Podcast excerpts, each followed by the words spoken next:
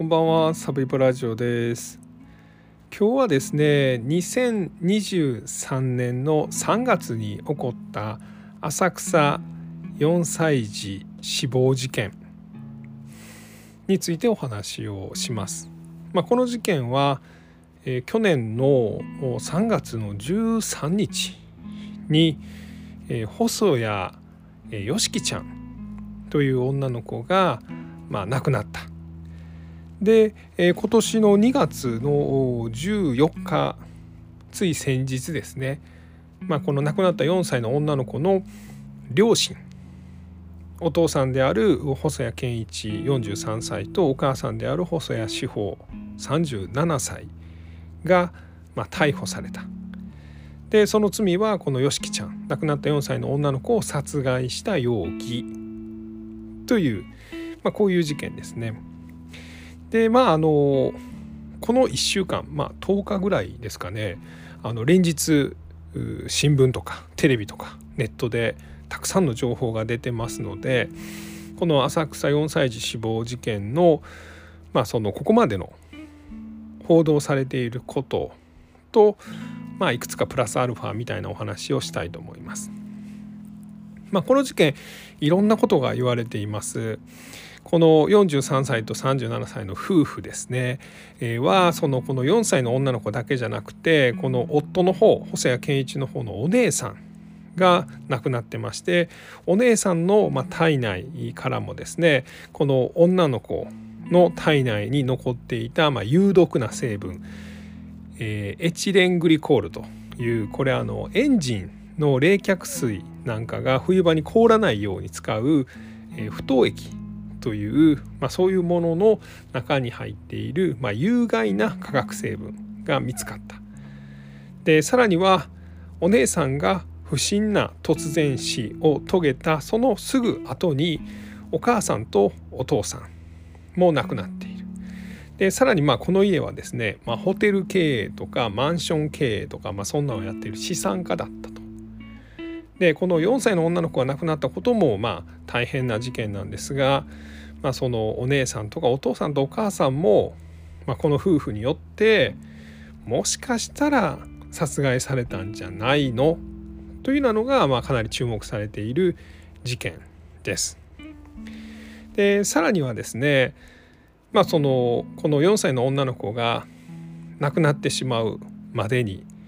まあ、たくさんのその例えば保育所でですね、まあ、顔にあざがあるとか頭にたんこぶができているとか腕にひっかき傷があるとか、まあ、いろんな危ないなと、まあ、いう状況は保育所から児童相談所に連絡が行っていた。さらにもっと前にはですねこのお母さんの方細谷志保37歳、まあ、現在容疑者がマンションのベランダに火をつけてですねこれ旦那と喧嘩して「あんた私の下着をいつも用意するのはあんたのせいやろ。その下着が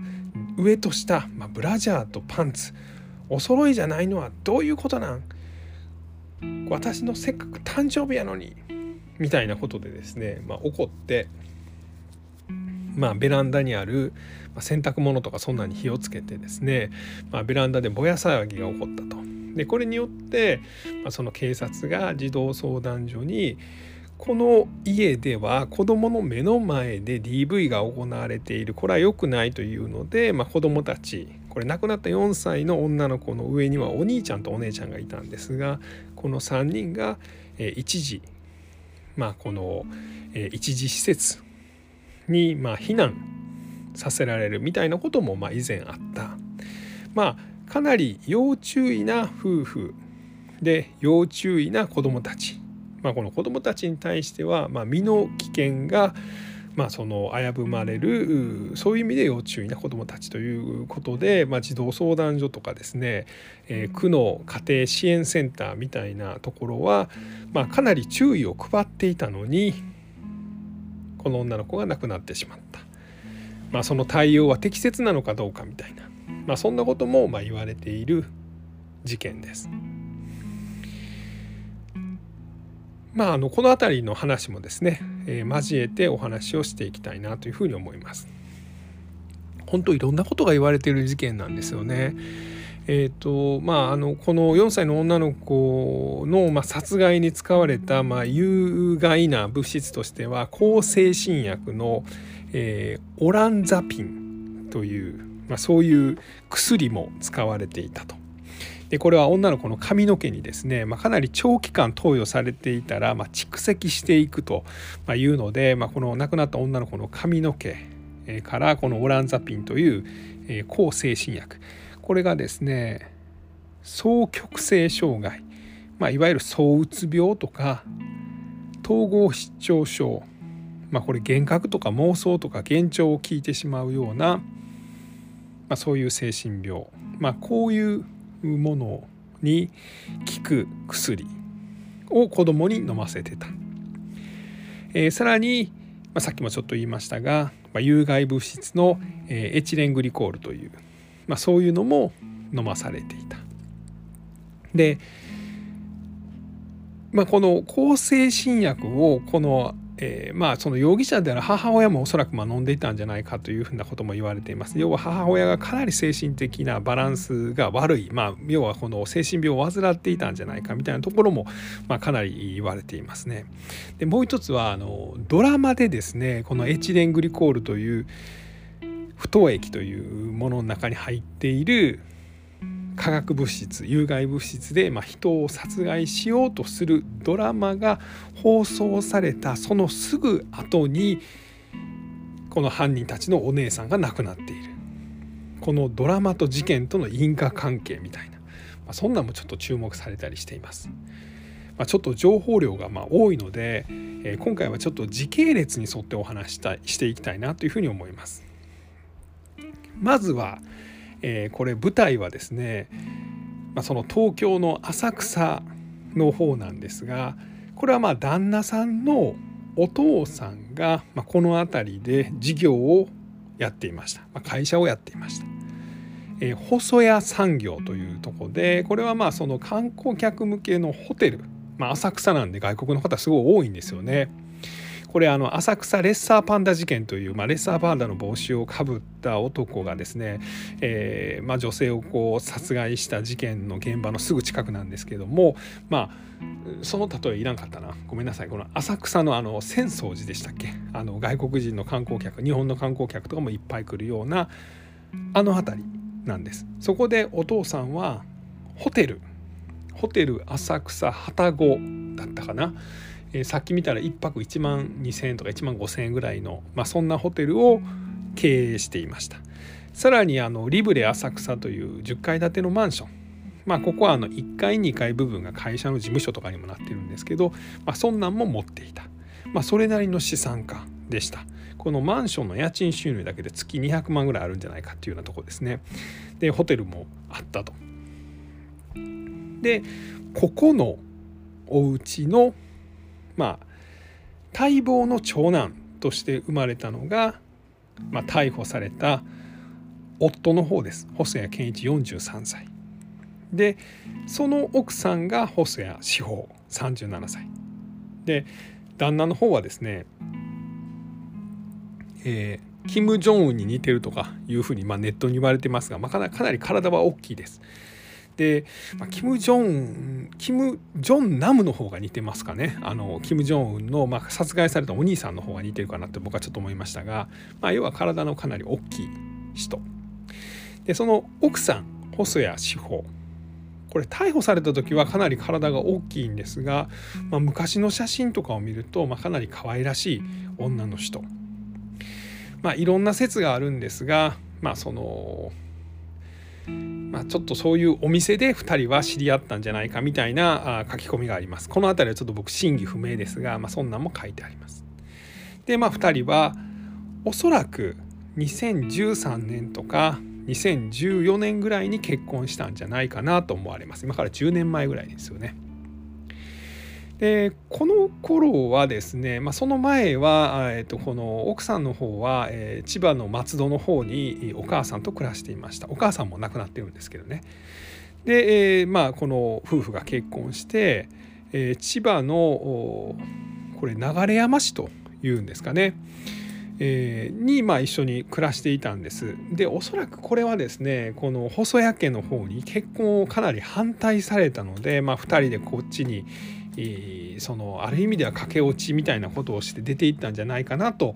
これは僕が勝手に思っています。でその後2016年にまあそのおそらくご実家と和解をしてですねお前なんかもう結婚許さんみたいなほな出ていくみたいなんで一回出ていったけどまあその23年してまあ許すみたいなんで戻ってきたんじゃないかなと思いますこの辺ちょっと僕が勝手に思ってるだけですでこの段階2016年の10月にですね東京の台東区の方に戻ってきてるんですけどこの段階ですでにまあ例えばその DV とかこれはあの面前 DV と DV というもので、まあ、要は激しい夫婦喧嘩なんかが子どもたちの前で行われるということです。えー、こんなんでその要注意ですよ要注意な夫婦と、まあ、この時にですねすでにあのお兄ちゃんとお姉ちゃんはいたので、えー、この子供らもちょっと注意してあげてくださいねという引き継ぎが、えー、千葉の流山市から東京の台東区の方に引き継ぎがありました。で、まあ、さらにもう奥さんは精神的に不安定なので養育困難、まあ、いうようにも判定されていました。これがもう8年ぐらい前の話です。まあ、前から奥さん、まあ、ある意味ではちょっとその不安定だなということが言われていた。でそこから2年ぐらい経ってですね2018年になりますこの年の1月にこの夫の方健一容疑者のお母さんが68歳で亡くなりますで4月にお姉さんが41歳で亡くなりますちなみにおお,、ねえー、お姉さんはですね41歳で突然死なんで、えー、これはあの同じ今回の事件現場と同じマンションの中で、まあ、要は細谷産業細谷家が持っていたマンションの別の部屋でお姉さんは急に亡くなっています。でその時はですねその事件性はないというふうに判断されたんですが突然死なんでこの遺体の一部を、まあ、おそらくお医者さんがですねホルマリン漬けにしてたんですね。でこれ腎臓からまあ、今回4歳のよしきちゃんが、まあ、亡くなった時に体内から発見されたエチレングリコールという、まあ、不凍液に含まれている有害な化学物質がお姉さんの腎臓の中からも出ています。でこれお姉さんが亡くなったのがこれ4月なんですが、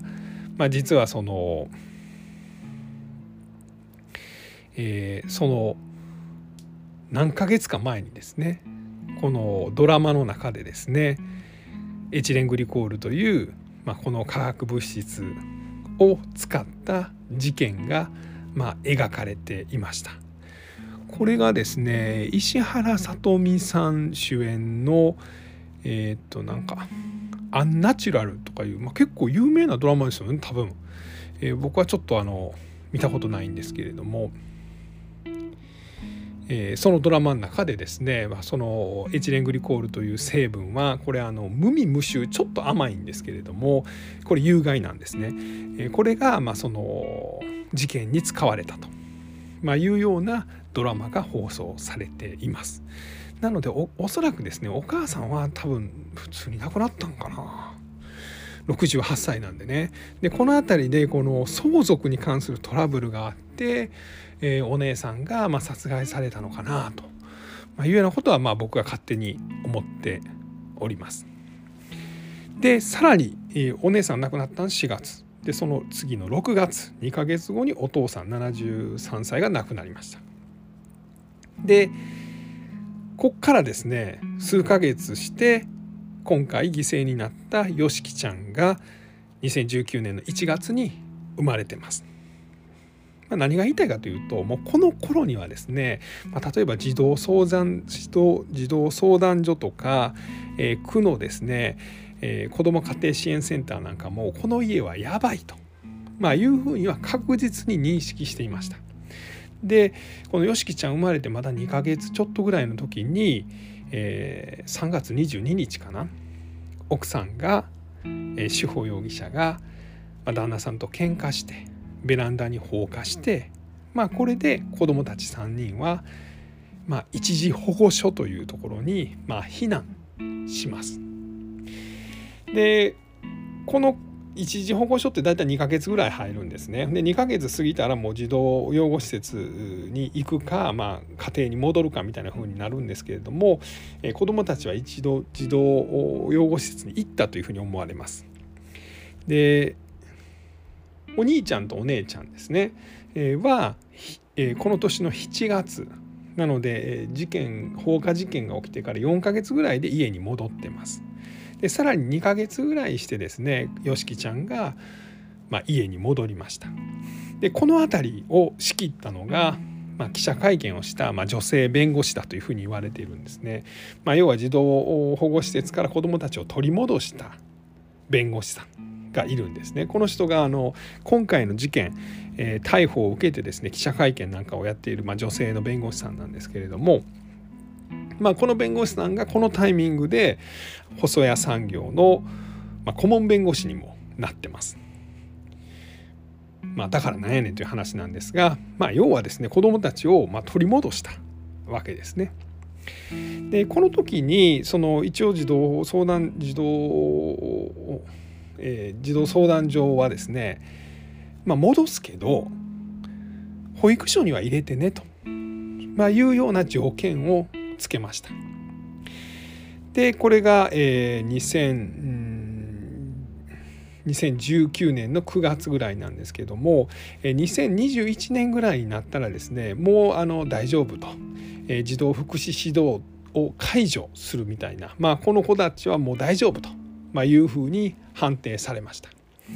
で、まあ、今までですね定期的に家庭訪問みたいなのもやってたんですけどもこれもなしと。まあ、電話で連絡するぐらいにしますねと、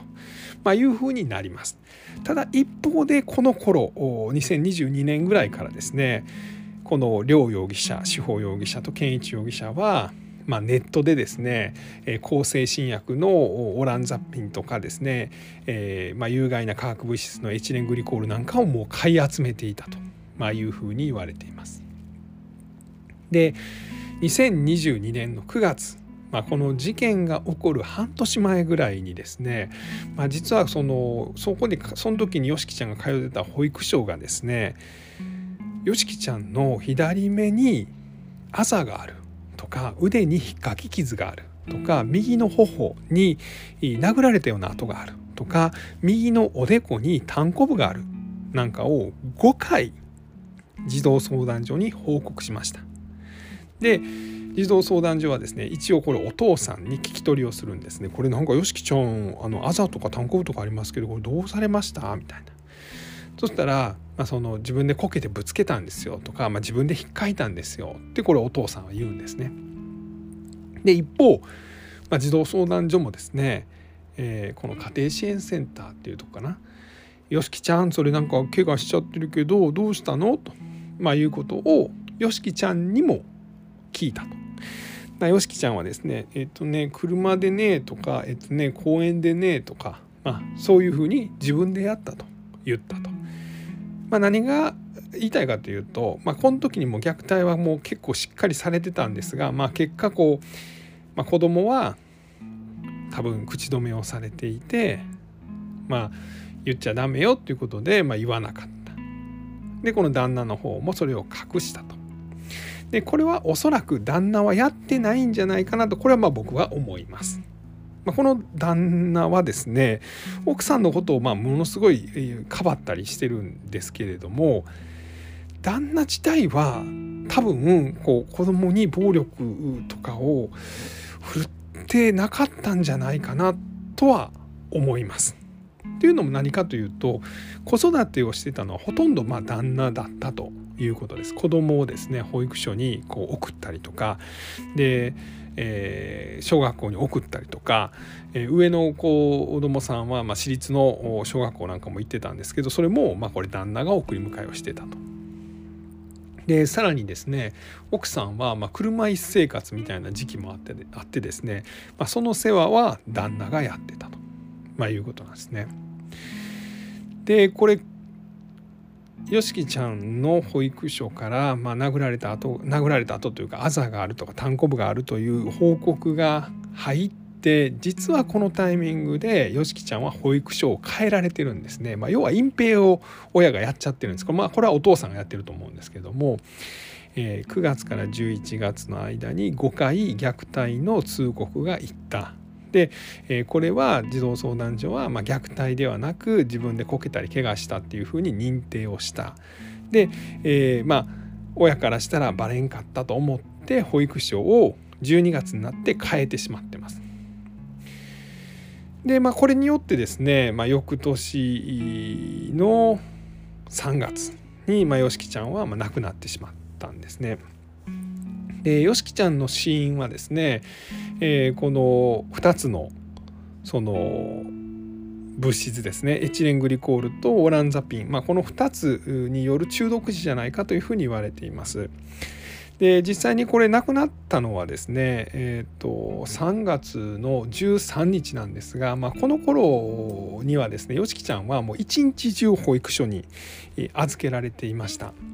まあ、夜間保育とかですねその、まあ、普通の保育園とか、まあ、いくつかの保育園を利用してですねもうほとんど預けっぱなしとで週末だけちょっと帰ってくるみたいな、まあ、そんな生活を、まあ、どれぐらいか続けてたんですね。でたまに家帰ってきたらおそらくこの、えー、エチレングリコールとかオランザピンを飲まされていたんじゃないかなというふうに思います。で、えー、亡くなったのが、えー、2023年去年の3月13日なんですがその前の日3月12日かこれ日曜日なんですけども日曜日の朝の2時とか3時、まあ、ほとんど未明ですね。夜中にこの旦那健一容疑者が保育所からよしきちゃんを、まあ、連れて家に帰ってきています。日曜日のね。日曜日の早朝というか未明ですね。でこの日の9時日曜日の朝の9時ぐらいにこの旦那健一容疑者はお兄ちゃん10歳のお兄ちゃんと8歳のお姉ちゃんを2人を連れて出かけてます。まあその日曜日なんで遊びに行ったのかどうかはちょっと分かんないですけど出かけてます。で家の中に残っていたのは志保容疑者奥さんと亡くなったよしきちゃん。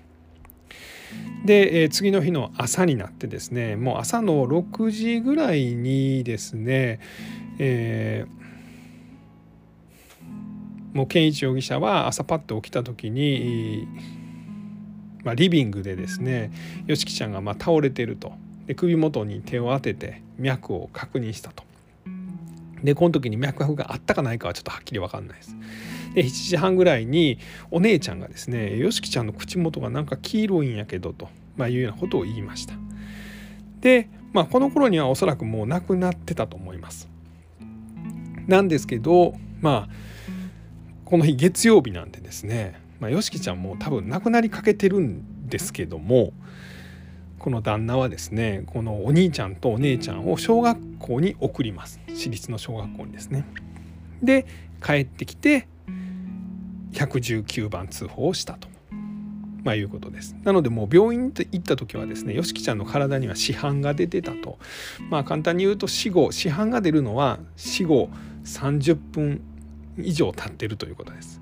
まあ、もう数時間経ってると。まあ、いうふうに思われますんで、まあ、おそらく朝の早い段階で、えー、初めですね一番最初、えー、健一容疑者が見つけた時に、まあ、ぐったりしていた。でその脈を確認してるんですね。でこの段階で病院に連れて行ったら、まあ、もしかしたら一命を取り留めれてたのかもしれないということですね、まあ、ちなみにそのことについて、えー、健一容疑者は、まあ、その夜呼吸が荒いっていうことはよくあったけども朝起きたら元気になってたから大丈夫じゃないかと思ったと、まあ、いうことを言っています。でこれが去年の3月13日の出来事。ちょうど1年前ぐらいの出来事ですね。でまああの去年の8月ぐらいに家宅捜索を警察が行ってでさらにまああの今年になって2月14日にこの両親がまあ逮捕されたと。でまあ今ここというとこですね。でえー、っとまあいろんな記事をまあ、見てると、まあ、やっぱ奥さんの気候みたいなのがかなり、えー、よく描かれているのと、えー、そうですね。まあその旦那と大喧嘩をしたりとかですね。その私を殺せみたいなことを言ったりとかですね。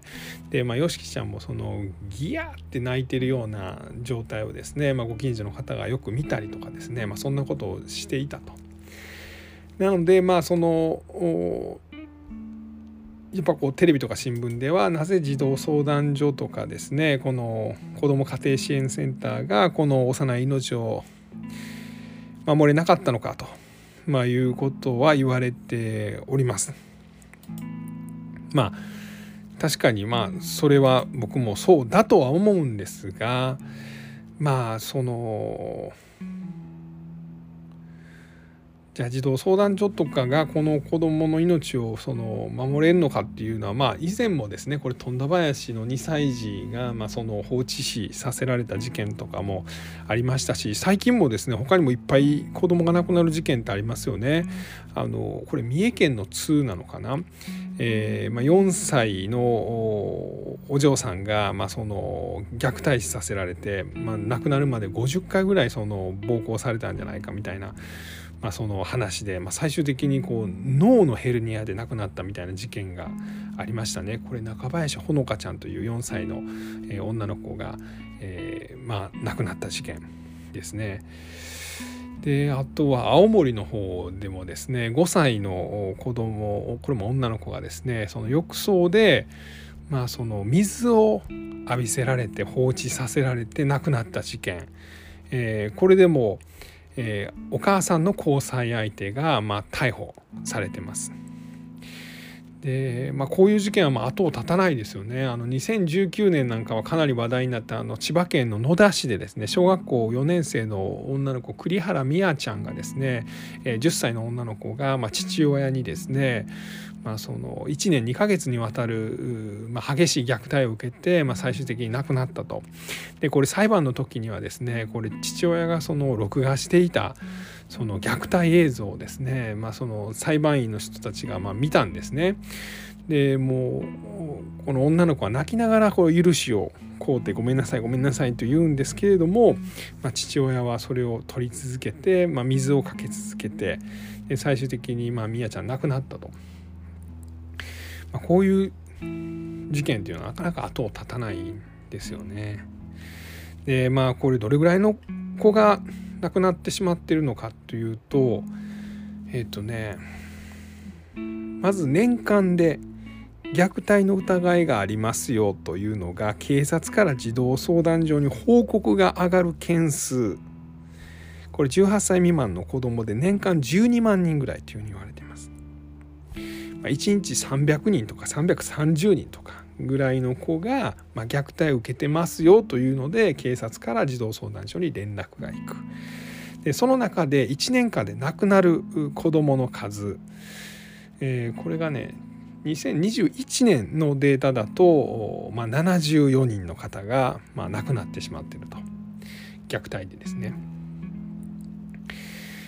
まあなのでまあその僕たちはそのほとんどを知らないっていうのがまあ現実かなというふうには思いました。まあ、もう年間数十人の子供は親によって殺されてると、えー、それを僕たちは知らないと、まあ、いうのが今回の結論なのかなというふうには思います。じゃあその守るためにはどうしたらいいのかっていうとやっぱりその親子を引き裂いてでもですね子どもの命のためには子どもを守らんといかんと、まあ、いうことなんですけど、まあ、そんだけの権限を児童相談所に与えるのかということですよね。今回の件でもですねかなり児童相談所は危ないとは思っていた。でもやっぱこう親子を引き裂いてまでですねこれ弁護士とかも介入してきてるんであの親子の関係を引き裂いてまでもですね子供を守るという判断がまできなかったもしくはその権限がなかったと、まいうことなのかなというふうには思います。ですね他がですねちょっと待ってくださいね。あとはですね、まあ、やっぱあとはこの奥さんのパーソナリティですね、まあ、この辺りがまあかなり、えー、報道されてますね。その要は2019年の3月に、えー、奥さんがベランダに放火したんですねこの,、まあその夫婦喧嘩の末に。でこれで子どもたちは一回その保護されたんですね。でこのままもう保護された状態でですね奥さんと引き離された状態でまああの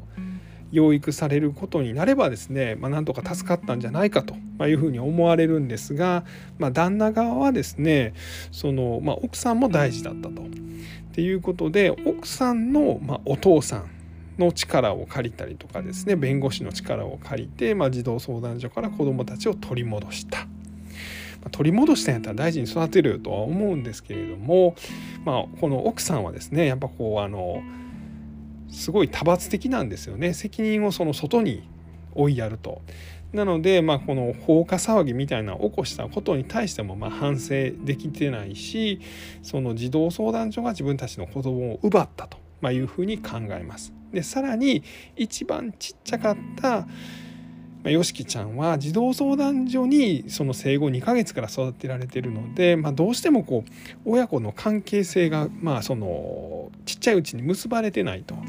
まあ、そういうことでこの子は児童相談所によって変えられてしまった自分の子供じゃないと、まあ、いうふうに思ってしまった事件の直前には旦那側にですね、まあ、この YOSHIKI は可愛くないというふうに送った。で旦那側もまあそれを奥さんがすごいたくさんえー、メールで送ってきてですねおそらく精神科医とかにも言われてるんでしょうね奥さんを否定しちゃダメですよみたいな。なので、まあ、その LINE の返信でですね、まあ、そんだけ言うならいない方が良かったかもねっていうような返事を送ってしまってると。でこれまあ旦那をちょっと責めれるのかどうかっていうのは僕は正直わからんのですけどまあ一言言うならば、まあ、こういう女性にはもう子供は育てられないので、まあ、この女性自体も治療が必要なんで、まあ、まずはこの女性は治療すお母さんは治療すべきだったと。でそのもとで子供をま育てるのはやっぱ難しかったと、まあ、いうことしかちょっと言えないなと、まいうふうには思っています。で一方、まあ、この事件はですねこのお姉さんの殺害を警察は多分疑ってると思います。お姉さんの腎臓からですね、えー、エチレングリコールが出てきてますので、まあ、おそらくこれタリウム事件とかと一緒ですね。あの京都で、えー、女学生を殺害した、えー、宮本容疑者がその自分のおばさんさらには父親も殺害したんじゃないかと、まあ、いうようなことを言われているのと同じように、え、この事件では少なくともお姉さんは、えー、殺害した可能性があるというようなことを指摘されています。もしかしたらお父さんもと、まあ、いうようなことはありえるかもしれないですね。えー、そんなところでございます。えー、今日はですね、えー、2010 2023年かの3月に、えー、東京で起こった浅草4歳児死亡事件についてお話をさせていただきました。はい、また何かあの続報が分かったらまあ、ポッドキャストで取り上げるかちょっと分かんないんですけどあのツイッターなんかでも共有していきたいなというふうに思います。はい、ありがとうございました。